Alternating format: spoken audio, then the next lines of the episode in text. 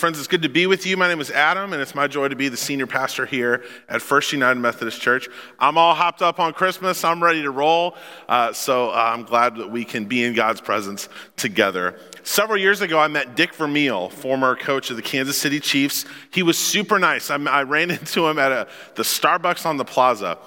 Really nice guy. He signed one of those little cardboard coffee sleeves for me and uh, he was great. I, tr- I, tried to be, you know, not obsessive or I tried to be appropriate, but it, it, was really cool seeing him. One thing though, he was a lot smaller than I know than I thought he would be in real life. You know, you see somebody on TV and you get this kind of picture of him, and then when you meet him, you're like, oh, he's not as big as I thought he would be. That, that's the definition of in real life, or as the kids say, IRL. It stands for in real life. You use IRL when you want to distinguish reality from how something seems on TV, video games, online, or on social media. Things don't always turn out the way we think they should in real life. Maybe you experienced a Thanksgiving recipe fail this week, right? Like there's how it looks online, and then there's yours. Or, or maybe you get inspired by the beautiful decorations you see, and then there's how your tree turns out. Or, or you, you, you, you imagine your children with, with beautiful smiles for their Christmas picture. But that's not how it goes with your real life children. I'm just going to give you a moment to really absorb this here. These are my two actual children with Betsy Stone Cold Musto wishing you a Merry Christmas. She's three, so I could do this for another couple years before I have to start compensating them for, for the sermon mileage here.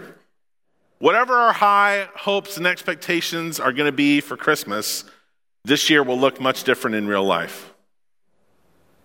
That's what our sermon series is going to be diving into these next four weeks, leading up to the celebration of Jesus' birth.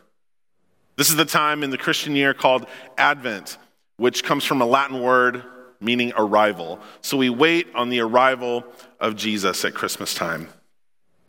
And we thought we would lean into the fact that Christmas is going to be messed up this year because the world is messed up. Politics are a mess, people are struggling economically. 2020 has exposed injustice in our world in a way that a lot of folks uh, may not perceive on a regular basis. The pandemic has affected so many areas of life. So, as we wave goodbye to the picture perfect Christmas, uh, it's helpful for me to remember that the first Christmas was far from ideal. You had a young couple with a baby that would cause a scandal and, and, and the, the, the situation or the scenario of the baby's birth, not glamorous. And, and not long after, they had to flee for their lives for fear of their own safety because their lives were in danger. That was the first Christmas. Jesus came into our world because it's messed up. Christmas exists because we need a Savior. Now, I don't know about you, but at Christmas time, there's a lot of things I feel like I need for it to really feel like Christmas. I, right? I need some lights. I need the music. I need the decorations. I, I need to see some movies. I need some well thought out presents. And when I start naming this list out loud, I realize that at Christmas time, I'm pretty needy. Our scripture today will tell us the one thing we need most at Christmas time. It's from the book of Romans. And, and, that's, in my opinion, like the most big boy, big girl book of the Bible Romans. It's written by the Apostle Paul, who went from hunting Christians to starting churches. And in his letter to the church in Rome, he, he's going to use an analogy. And in his own words, this analogy is from everyday life because of your human limitations. So the points Paul is going to illustrate today in our scripture use the analogy of slavery, an institution that existed without question in the first century. I think of Paul's use of slavery and, and, and as, as, an image, and I don't think it means that the New Testament is condoning slavery. I think it does mean that Paul was writing to real people at a real time in real history when this was the practice. I believe the point here is we must choose what will be our master. I believe it was Bob Dylan who said, it may be the devil or it may be the Lord, but you're going to have to serve somebody. So we start in Romans 6 with verses 20 and 21. When you were slaves to sin, You were free from the control of righteousness. What benefit did you reap at that time from the things you are now ashamed of? Those things result in death. But Paul's original audience was people of faith. And, and no matter where you find yourself on your faith journey today, I think we can all relate that sin is a terrible and pervasive force in our world. You don't need me to, to list you all the bad things going on in the world. We see sin's consequences everywhere. In this passage and many other times in the New Testament, the Greek word used for sin is hamartia. And this is a, a term from archery, meaning to miss the mark. Sin is when we get off target and when we disobey God's good desire for our lives. Sin usually involves putting our own desires over and above those of others. And Paul uses the phrase slaves to sin, meaning sin is who we serve. Sin is what controls our life. Sin is our master. According to Scripture, when we're slaves to sin, we not only don't allow any influence of righteousness, righteousness being God's holy call on our lives. Paul also says that ultimately sin doesn't benefit anybody, even us. Now, I got to tell you, I may be going for a world record today on how many times I use the word sin in a sermon about Christmas. There's no official tally, but I'm, I'm here to tell you, I'm up there. Right? But the scriptures tell us what we know to be true actions have consequences. God's intention for people was not that they would serve sin and suffer death, but God gave us a choice as to who we would serve. One book I try and read every year is a book by St. Athanasius called On the Incarnation. It was written in the fifth century. Like, I get excited if someone will remember something from this sermon, like on Wednesday. Okay, this book has lasted thousands of years, 1,500 years. I try and read it every December, and here's what St. Athanasius said God created the human being and willed that they should abide in incorruptibility, or that they, they wouldn't die, that they would uh, follow God's good desire. That incorruptibility is a word you find all throughout this book. But when humans despised and overturned the comprehension of God, devising and controlling evil for themselves, then they received the previously threatened condemnation of death and no longer remained as they had been created. Sin brings death, it severs the connection between God and people. That's the bad news. The good news is that we aren't stuck being slaves to sin. We read on in Romans 6. But now that you have been set free from sin and have become slaves of God, the benefit you reap leads to holiness, and the result is eternal life. God sent Christ to free us from slavery to sin. That's something we'll talk about next week. Paul again uses the analogy of, of being a slave to God, and, and that might strike you as odd.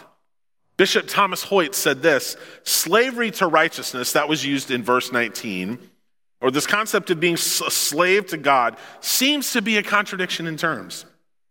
There's a paradox to Christian freedom. Paul explores the meaning of this paradox by means of two prepositions, from and to. Now, I'm, I'm not a big parts of speech guy, right? A preposition of from and to. Here's, here's what we mean Paul says that we are at once freed from sin, but that ain't it. What's, what's ain't? That's not a preposition. I don't know what that is. We're freed from sin, but that, that ain't it. We're also freed to pursue the, God, the good things God desires for us. We're freed to God's righteousness. We're freed to holiness. And that's the character of God moral purity without defect or flaw. We are freed from death and freed to eternal life. So, what will be our master and what will the end result be? That's the question before us. Paul says, For the wages of sin is death, but the gift of God is eternal life in Christ Jesus our Lord. Romans 6:23 is like a Hall of Fame Bible verse. The wages of sin is death, but the gift of God is eternal life in Jesus Christ our Lord. What does it mean that the wages of sin is death? My first job in high school was working at our community pool in the concession stand which is kind of like putting the monkey in charge of the banana pile. You know what I'm saying? uh, my first real paycheck, right? Couldn't believe it. It was great. Now, at the pool, if the weather was bad or it wasn't very crowded, the manager would kind of go around to everybody and be like, hey, does anybody want to go home? There's no sense in paying two people to work the concession stand if it's all rainy. Ooh, me, I, I will. I was always the first to volunteer to leave. I thought this was great. Until in a two week time period, my paycheck was $19. And I remember my dad saying, You know, son, if you want to get paid, you actually have to stay at work. So, wages are what we earn for our efforts. We understand this.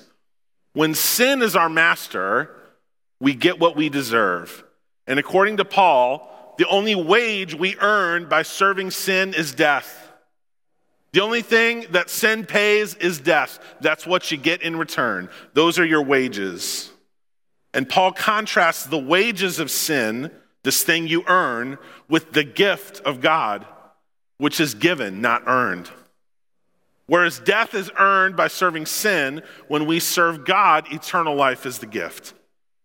Tokunboh Adeyemo said this When we serve God, what he gives us cannot be called wages, for it is far more than we could ever possibly earn through our service. It is a gift of grace.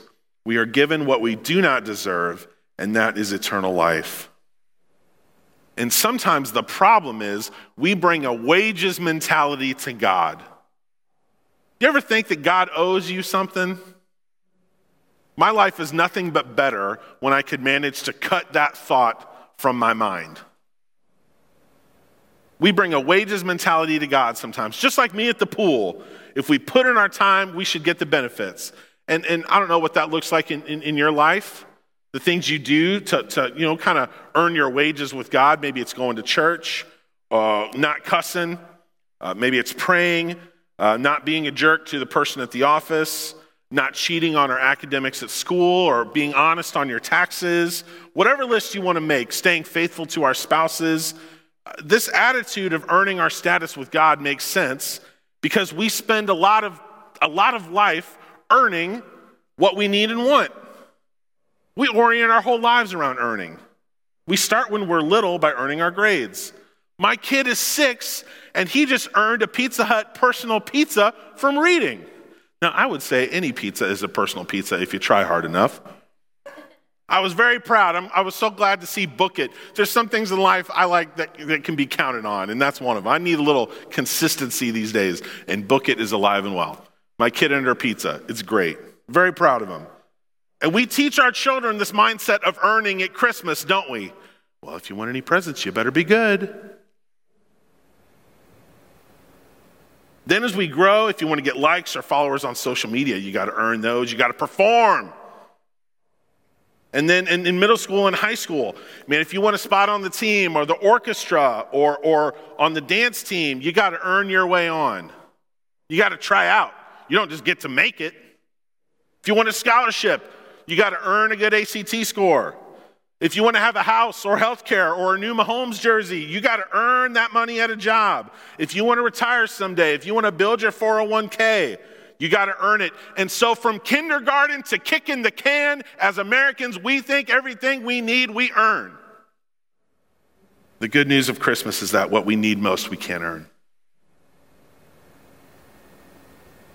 This is the opposite of everything our society tells us the good gift of the grace of God, eternal life in Christ Jesus. What we need most, we cannot earn.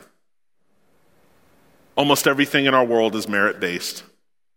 Your acceptance by God, friends, is not determined by what you have done for God. It is determined by what God has done for you through Jesus Christ. His birth, his life, his teachings, his death, and resurrection. There's not a limited supply. There's no restrictions. It's given as a limitless gift. This gift leads to eternal life, and all we have to do is accept it by faith. This is one of the major themes of the New Testament. We read this in Ephesians 2 For it is by grace you have been saved through faith, and this is not from yourselves. Here we go. It is the gift of God, not by works, so that no one may boast. Growing up, my family would, would get Martinelli's sparkling cider for the holidays. uh, and in a fairly strict pastor's home, that's what you did, and it became known in our household as special drink. Uh, this is my uh, this is an actual picture of my cart at Costco this year, full of special drink. Uh, when I was checking out, the person behind me was like, "Woo! I want to go where you're going. Looks like a good time." And he was visibly disappointed when I told him it was non-alcoholic. 2020 will be the first Christmas we'll have without my dad. And it feels especially important to preserve some of these silly but very meaningful traditions that have been passed down to me and my sister. I hope that your family has some important and meaningful traditions around Christmas, like mine does. I, I love it all. I, I don't know, again, there's no like worldwide ranking. I don't know if you could find a whole lot of people who love Christmas more than I do. It's, it's hard, friends. I, like, I, I already don't know what I'm going to do with myself on Christmas Eve besides drink a lot of Martinelli's. I don't know what I'm going to do with myself. But, friends, as much sentimentality as we have around Christmas, and I got a bunch, Christmas is really about life and death. 2020 has been a year marked by pain, grief, and death. I don't think you need me to make a list for you of how messed up the world is when I see the pain and struggle in the world, when I feel it in my own life, it confirms how desperately we need God.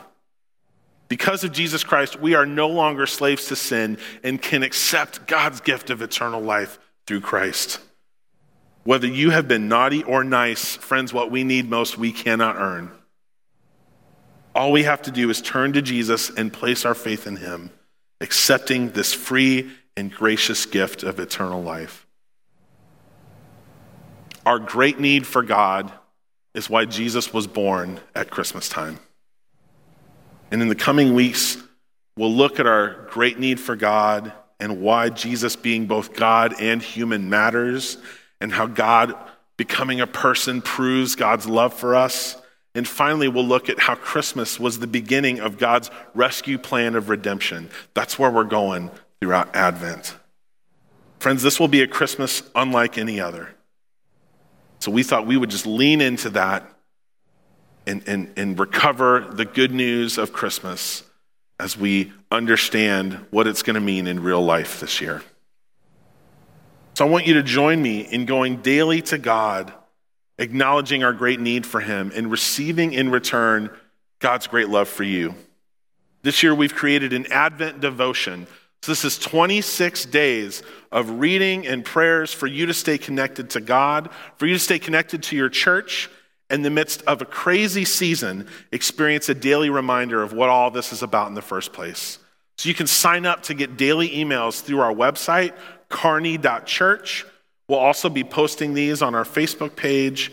And so, I hope that you'll take advantage of this opportunity this week to be reminded of our great need for God and, and to get just a little shot of of Jesus. I didn't write that down. A little shot of Jesus in the morning. I got these bad boys posted at 5:30 because I know some of y'all get up crazy early, so they'll be ready for you. They'll be ready for you. If you're looking for a place to start, if we've talked about this, well, how do you put your faith in Christ? Well, how, what, what do I do with that? If you're looking for a place to start, if you're looking for a way, a mechanism to, to stay active in your faith or to, to get a little spiritual practice going, this is for you in the midst of real life, let's rally together and remember why we're doing all this in the first place.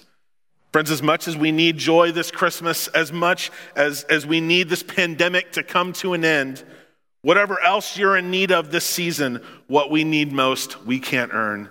Thanks be to God for the gift of Jesus Christ. And everybody said, Amen. Let's pray. God, thank you so much for, for your gift beyond description, the grace and, and, and generosity and love you showed us when you sent your son at Christmas time. He came to us as a vulnerable baby and joined us in our suffering. God, I lift up all those who are hurting in our congregation, in our community, and throughout the world all those who experienced an empty chair around the dinner table Thursday. all those who are currently sick, whether it's battling COVID or, or, or whatever else, those who just want their health back. We lift them up to you. God, we lift up to you those who are, who are providing care and on the front lines. All our healthcare workers and our first responders and our, and our police officers and our, our firehouses. We lift up all those who are serving to you. God, sometimes we can be kind of numb to our great need of you. And all we have to do is look around at the headlines and what's going on in our own lives to be reminded of how desperately we need you. And so we, we embrace that this morning, God, that we need you and that our greatest need we cannot earn. And we give you thanks for your grace, even in helping us to accept this gift. So help us to be people of faith. Help us to walk through this season knowing that you go before us. It's in Jesus' name we pray. Amen.